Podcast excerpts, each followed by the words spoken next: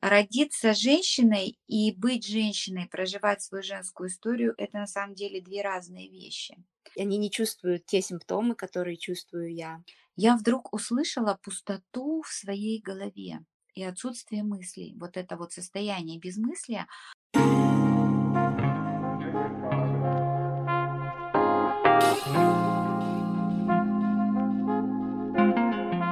Добро пожаловать на подкаст «Начало». С вами его ведущая Юлия в поисках женского здоровья и душевного равновесия.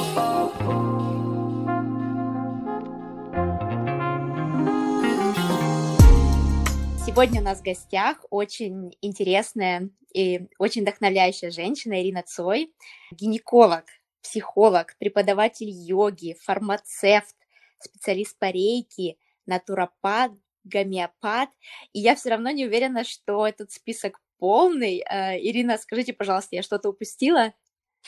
А, Юля, да, добрый день, благодарю вас за мое представление, такое обширное. Есть еще а, в моем арсенале и в шкафу лежит диплом дерматокосметолога. Есть несколько сертификатов, посвященных а, технике массажа. Почему такой большой список? Что вы ищете или что вы, может быть, уже нашли? Ну вот, э, если говорить честно и немножко погрузиться в историю, когда я была маленькой еще девочкой, я лечила всех своих кукол. Потом я перешла на своих сестер, переключилась на домашних. А, я всегда искала возможность помогать, а причем не просто помогать людям, а почему-то в поле моего внимания уже тогда попадали женщины. Может быть, в связи с тем, что я сама родилась в женском теле. Я и выросла в семье, окруженная женщинами. У меня две сестры, мама, бабушка. И, э, возможно, поэтому я, когда пришла в э, институт, я выбрала практически сразу же специальность. Это была акушерство и гинекология. Закончив институт и поработав какое-то время, мне попалась книга первая по психосоматике Валерия Синельникова, она называлась «Возлюби болезнь свою». Само название меня как-то, ну, меня как доктора, да, привело в некоторое замешательство, поскольку болезнь и любовь к ней, это на э, мой взгляд, э, тогда еще не, неискушенного, да, молодого доктора, были вещами не очень совместимыми. Но когда я прочла эту книгу, я очень многие вещи переосмыслила и вот уже тогда я стала увлекаться, смотреть в сторону психосоматики, а, затем поступила в университет, закончила психологический факультет, и это знание, оно также и увело, может быть, в сторону от той медицины, которую я осваивала как первую специальность, в сторону альтернативных методов и дальше я уже развивалась в этом направлении. Массаж, аюрведа, гомеопатия. Все эти методы, можно сказать, они входят в понятие холистической медицины.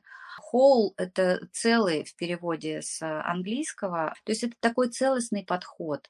А медицина традиционная, которая на самом деле таковой не является. Традиционная – это то, что натуральное, естественное, настоящее – то, что может активизировать собственные внутренние резервы организма.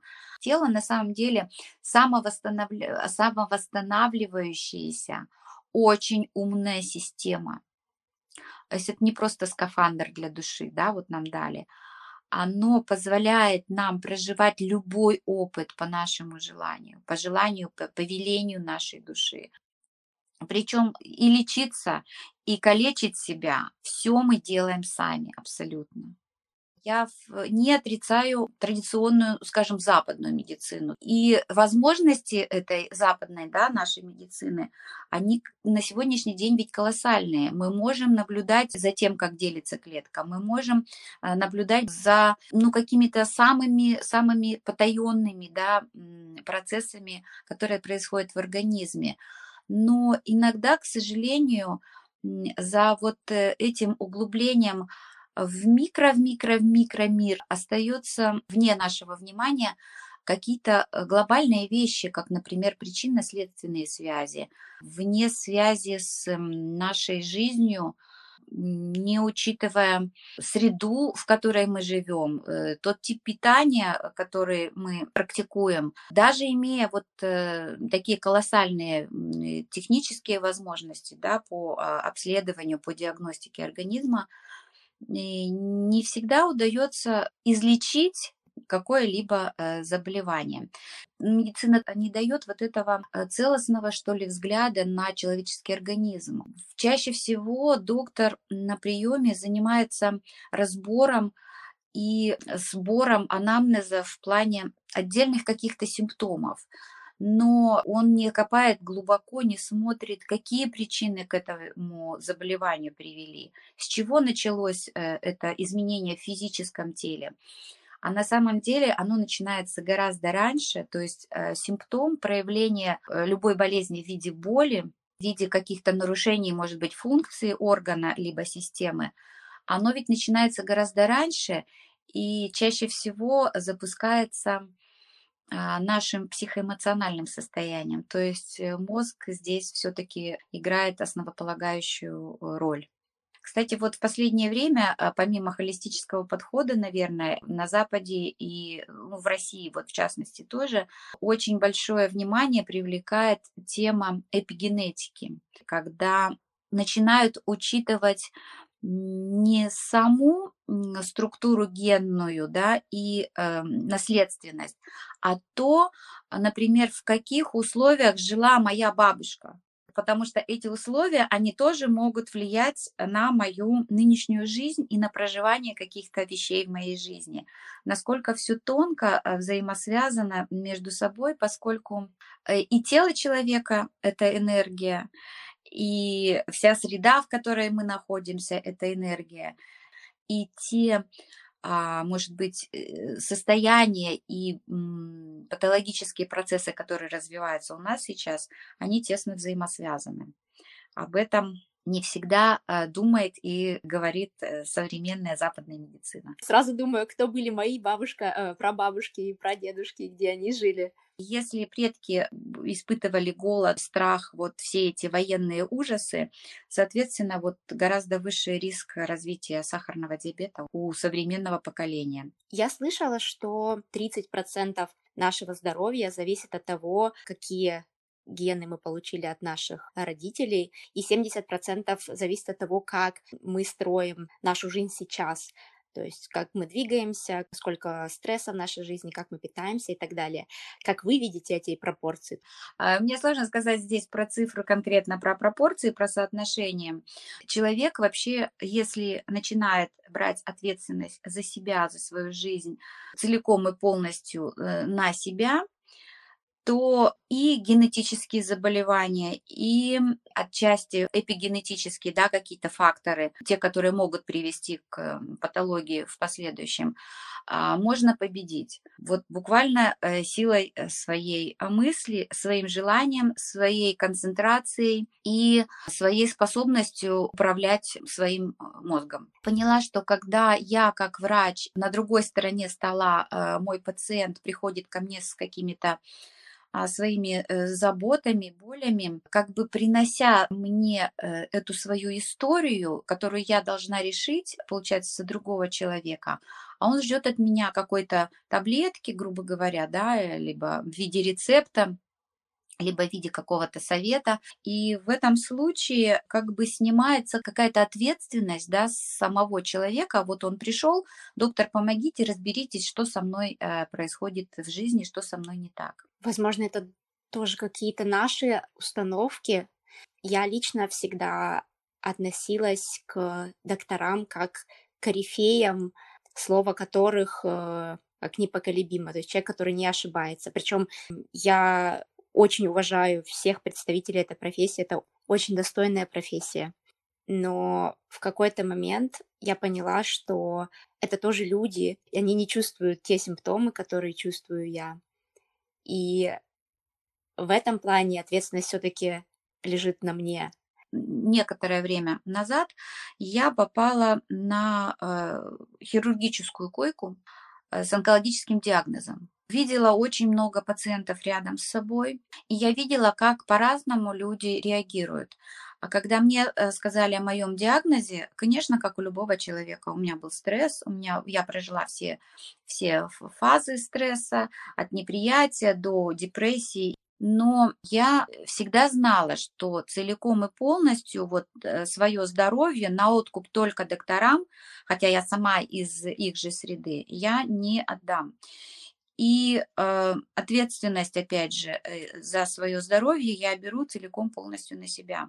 Когда мне провели хирургическое лечение, я была очень благодарна докторам, но когда мне предложили, там, скажем, обезболивающее, какую-то вспомогательную терапию, а, которую рекомендуют всем э, пациентам после а, оперативного вмешательства, я а, сознание, сознательно абсолютно отказалась. И меня в тот момент поддерживали только мои гомеопатические крупинки. И мой внутренний э, стержень, мой дух, моя внутренняя сила, на которую я опиралась. То есть я дышала, я медитировала, я делала ну, те практики, которые можно было делать э, в стенах стационара. И, но э, что э, меня больше всего поразило, девочки, которые были со мной в палате, они, ну, видели, спрашивали меня об этом. Я говорила о том, как я питаюсь, я очень жестко пересмотрела в тот момент питание свое, а, как я занимаюсь, что я делаю, какие книги я читаю, что мне помогает. И одной даже подарила свою любимую книгу. Э, есть книга доктора американского, антирак называется. Я ее подарила ей, и у меня есть мысли, что она э, так и не стала ее читать, потому что все мысли этих э, женщин, вот, которые лежали со мной в палате, э, были о том, вот что скажет доктор, э, как он решит, так и будет, как я могу что-то менять в своей жизни, если, может быть, доктор это вдруг не одобрит. То есть они даже не пытались применять мой опыт или практику тех людей, которая мне была известна уже к тому времени. А вы считаете, что причина этому лежит страх ответственности? Здесь, наверное, не только страх ответственности, сколько нежелание брать эту ответственность на себя. Можно бояться, но делать. Можно признаться себе, да, я боюсь, но я попробую. А вот найти в себе силы, желание, волю, а, сконцентрировать это все для того, чтобы по-новому начать проживать свою жизнь с каких-то новых позиций, это, наверное, требует действительно и отваги в том числе. И должна быть мотивация. Как ни странно, для женщин, которые были со мной в палате, даже наличие маленьких детей почему-то не служило вот этим таким серьезным стимулом для того, чтобы э, взять, попробовать что-то новое, начать по-другому а, выстраивать свою жизнь с позиции взрослого, ответственного человека. Но у вас, естественно, в этом случае был очень большой запас, естественно, и ваша воля, мотивация, и сила духа, и при этом очень большой багаж знаний. А вот для женщин, которые не получали дополнительного образования, не читали до этого никаких книжек в этой области, потому что вроде как все было нормально. Как найти эту мотивацию, как набраться смелости, взять на себя ответственность? Не у всех и есть э, тот багаж знаний, да, и не каждый пройдет вот те э, этапы в жизни, э, которые прошла я, но когда, мне кажется, даже ну как-то несколько глупо, когда тебе дают в руки книгу, просто не взять и не прочитать ее. То есть это вот про зашоренность какую-то, про отсутствие и любознательности ведь в том числе. На сегодняшний день ведь очень многие издания, и сами доктора, и в средствах массовой информации поднимаются вопросы онкологии и говорится о том, что психосоматическая причина развития и доброкачественных, и злокачественных новообразований, это уже ни для кого не секрет. И пишут о том, что определенный тип питания может как влиять на развитие, усугублять онкологического процесса, так и останавливать его но просто, мне кажется, люди не хотят э, вот э, трудиться, взять книгу, почитать, можно просто подремать или там, не знаю, поболтать с соседкой по палате. Мы ведь на самом деле едим, пьем, разговариваем, смотрим телевизор, в какие-то мечты свои уплываем все время. И не задумываемся о том, что в этот момент мы вот вообще не проживаем свою жизнь по-настоящему. Кстати, совсем недавно, на прошлой неделе, зашла в кафе И смотрю, стоит на полочке книга. Она привлекла мое внимание своим заголовком. «Проживая свою непрожитую жизнь». А, автор ее Роберт э, Джонсон, второго автора не помню. О том, что мы живем, э, не, не живя, не проживая свою жизнь по-настоящему. И для меня вот э, йога, дыхание, голод – это все такие элементы дисциплинарного плана, которые помогают мне все больше внимания переводить на себя, на свое тело, на свои какие-то внутренние процессы. И вслед за этим качество моей жизни, мои возможности телесные, эмоциональные, психологические, творческие становятся на порядок лучше периодическое голодание я практикую. Вот сегодня четверг, и у меня сегодня разгрузочный день, я пью воду. Э, делаю это каждый э, четверг, каждую неделю. А что происходит с организмом в момент голодания? Я даю своему организму э, 36 приблизительно часовой отдых, и в этот момент он очищается, оздоравливается, восстанавливается, запускаются процессы ремонта, скажем так, моего организма. Кроме того, отдыхает пищеварительная система. Я хорошо себя чувствую, помогаю своему организму тем, что пью теплую воду, то есть помогаю и кишечнику, и печени, и почкам а, в плане э, детоксикационной функции. Помимо голодания я практикую йогу, дыхательные практики. Дыхание, кстати, вообще самое простое, самое э, недорогое, да, необременительное средство э, терапевтическое и не просто средство лечения, но и средство профилактики э, многих заболеваний дыхание э, и техники дыхания, они и мозг дисциплинируют, они и с телом очень хорошо работают, они помогают э, очищать определенные структуры, органы и системы. Они помогают нам очищать ум от ненужного содержимого когда я, скажем, дышу или когда медитирую, а, я применяю еще иногда, ну, когда вот у меня есть желание или такая потребность, или вот вдруг чувствую, что мне хочется это сделать. А йога для пальцев, определенные мудры, да, когда мы складываем пальчики определенным образом, выстраиваем некую такую геометрию, а, тоже применяю их э, в своей практике. Очень люблю э, массаж, самомассаж. Наверное, на пути э, вашего становления и погружения в различные практики было очень много такого необычного опыта. То, что было, наверное, самым, самым необычным? Я была на Бускиде. Это такая церемония нахождения, поиск видения, поиск себя, поиск своего внутреннего а, ресурса. Он заключается в том, что э, в горах, высоко на, на уровне 2000 метров, мы были в заповеднике Верикута в Мексике, ты там без воды, без еды, э, только со спальным мешком, и у меня был кусок полиэтиленовой пленки для того, чтобы укрыться от дождя. И четверо суток ты находишься сам с собой в этом пространстве. Муравьи, птицы, калибри, а, жуки, бабочки, а, какие-то насекомые и деревья, кустарники вот вокруг тебя.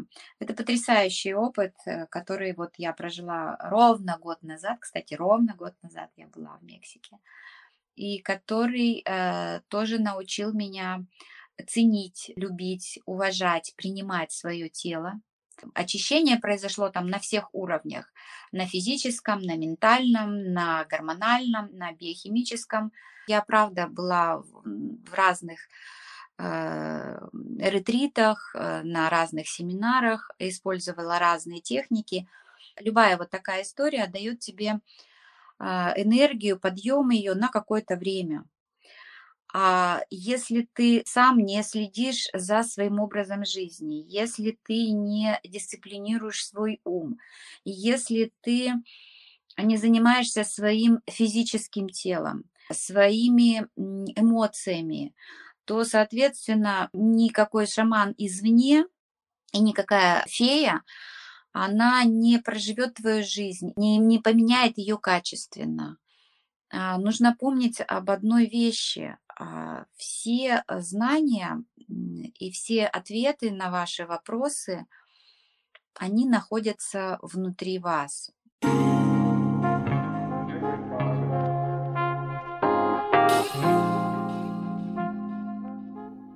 На подкасте «Начало» мы обсуждаем различные подходы, истории и мнения относительно поддержания физического и психоэмоционального здоровья. Мы не даем конкретных рекомендаций, мы не знаем конкретно вашей истории, поэтому перед тем, как внедрять услышанное в свою жизнь, изучите эту тему подробнее сами и при необходимости проконсультируйтесь со своим лечащим врачом. Будьте здоровы!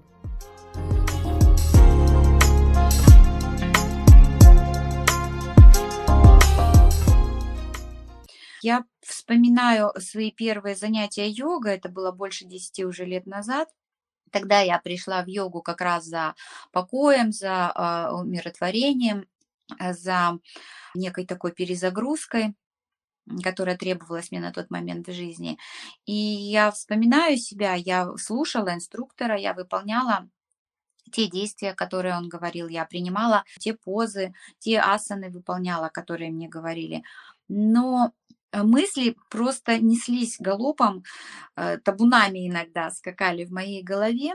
И вот когда я пришла заниматься гормональной йогой, я почему э, сразу же влюбилась в эту технику, потому что я неожиданно, буквально на одном из первых занятий, на втором или на третьем, я вдруг услышала пустоту в своей голове и отсутствие мыслей. Вот это вот состояние безмыслия, перестаешь вот эту вот мысленную жвачку жевать, пережевывать.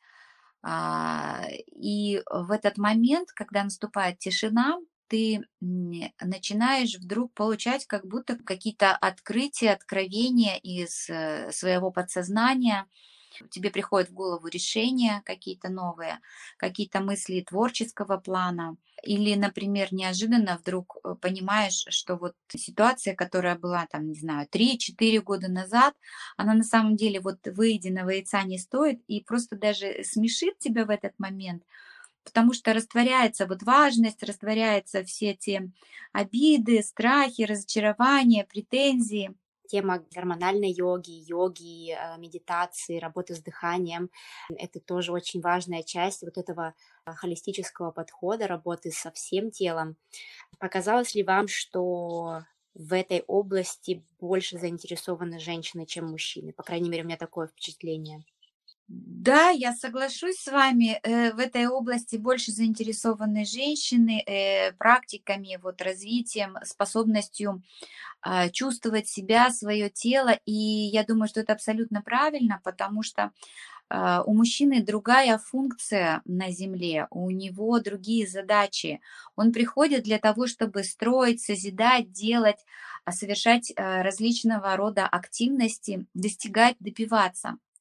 Но женщина, почему мы максимально можем реализовать себя и прожить а, на совсем другом уровне свою жизнь в паре, потому что это, это некая школа, и это некое такое э, сотрудничество, созидание, когда женщина дает э, мужчине энергию, дает ему возможность делать, э, притворять в жизни, достигать, добиваться, потому что мужчина сам по себе наполнится, энергия может только через женщину. А для женщины, для того, чтобы наполниться, нужно, не, в общем-то, не так уж и много.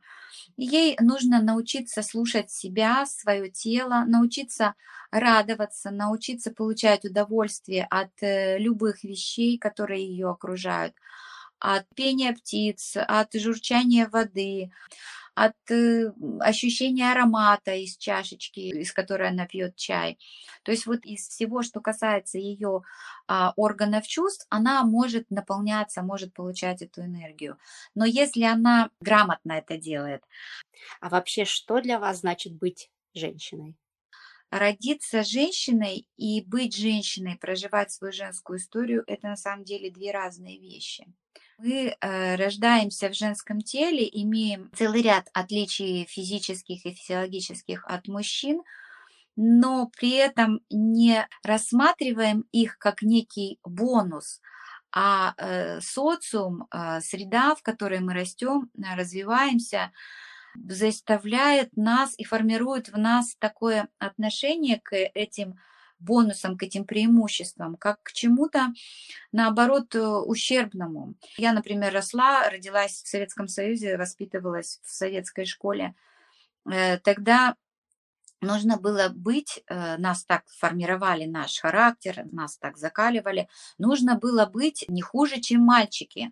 Мы росли в э, условиях соревновательности, достижения, э, добиваться, ставить цели, добиваться ее. Сначала золотая медаль, потом красный диплом – потом хороший специалист, потом создать э, правильную семью, родить детей сколько-то там, хорошо, чтобы в семье были и мальчик, и девочка, и быть хорошей хозяйкой, и женой, и коллегой, и сотрудником. Вот это все, мне кажется, не сводит на нет саму идею женщины и э, женственности. Ведь женщина может быть э, сильной в своей слабости. Ну, может быть, это какая-то такая банальная фраза, потому что ее избили и как-то извратили сам смысл этой фразы. Функция женщины в мире действительно наслаждаться, учиться чувствовать, быть чувственной и чувствительной и жить в принятии. Когда она научится жить женскую историю в своем прекрасном женском теле, принимать в первую очередь себя, позволять себе э, слушать себя, только через вот этот опыт, проживя его, пройдя через него и присвоив его себе, она сможет стать настоящей женщиной, настоящей подругой, а, настоящей женой, настоящей матерью, потому что без этого опыта она такой живой биоробот. Она как бы в теле-то женском живет, а пытается мыслить и проявлять те виды активности, которые свойственны мужчинам. Соответственно, это все, что она делает, оно такое достаточно искаженное. И я сама такой была. Я жила, я строила квартиры, я воспитывала сына, я водила машину, э, я делала ремонты. И мне все говорили, ты такая молодец, ты такая устойчивая, тебя ведь не сломить, не перешибить, не выбить из седла, что называется.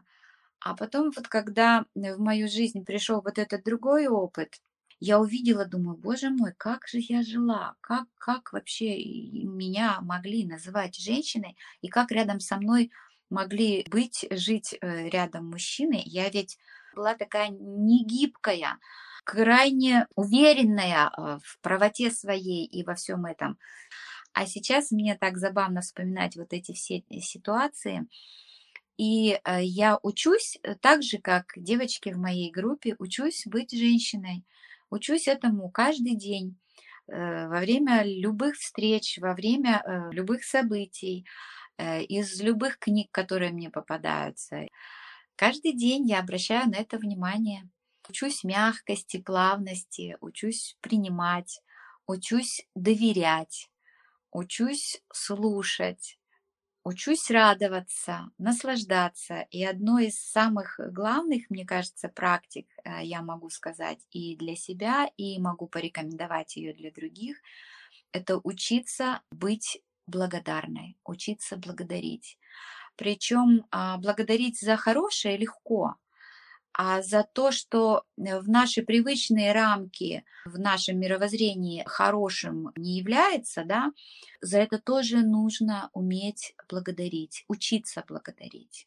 Потому что то, что тебе сегодня кажется отвратительным, обижающим или там, раздражающим или травмирующим, это ведь э, твой урок. И вполне возможно, что если ты его пройдешь, то завтра ты получишь э, такой сюрприз в своей жизни, а чаще всего так и происходит. Об этом говорят и мои клиентки, и мой опыт собственный, что ты даже представить себе не могла, что это красота, это достаток, это изобилие, это, эти щедроты Вселенной могут на тебя свалиться. Прекрасное напутствие. Спасибо вам большое, э, Ирина. Возможно, каким-то слушательницам будет интересно связаться с вами. Как можно вас найти и где можно вас найти? Меня можно найти на Фейсбуке Ирина Цой. И меня можно найти э, в Инстаграме э, ирина Цой. Йога онлайн. Спасибо вам большое, Ирина. Было очень интересно пообщаться. Мы обсудили такие важные темы, и я надеюсь, что ваша история и а, ваши советы помогут а, нашим слушательницам. Спасибо вам большое, вам добра и здоровья. А, Юля, я в свою очередь тоже хочу вас поблагодарить за приглашение, за доверие, за возможность поделиться моей историей, моим опытом. И очень надеюсь, что он будет полезен многим женщинам. И я всегда открыта к общению, и э, мне можно писать в директ в Инстаграм. И э, мы с вами, я думаю, что будем продолжать общаться. Абсолютно. Спасибо большое и всем приятного дня.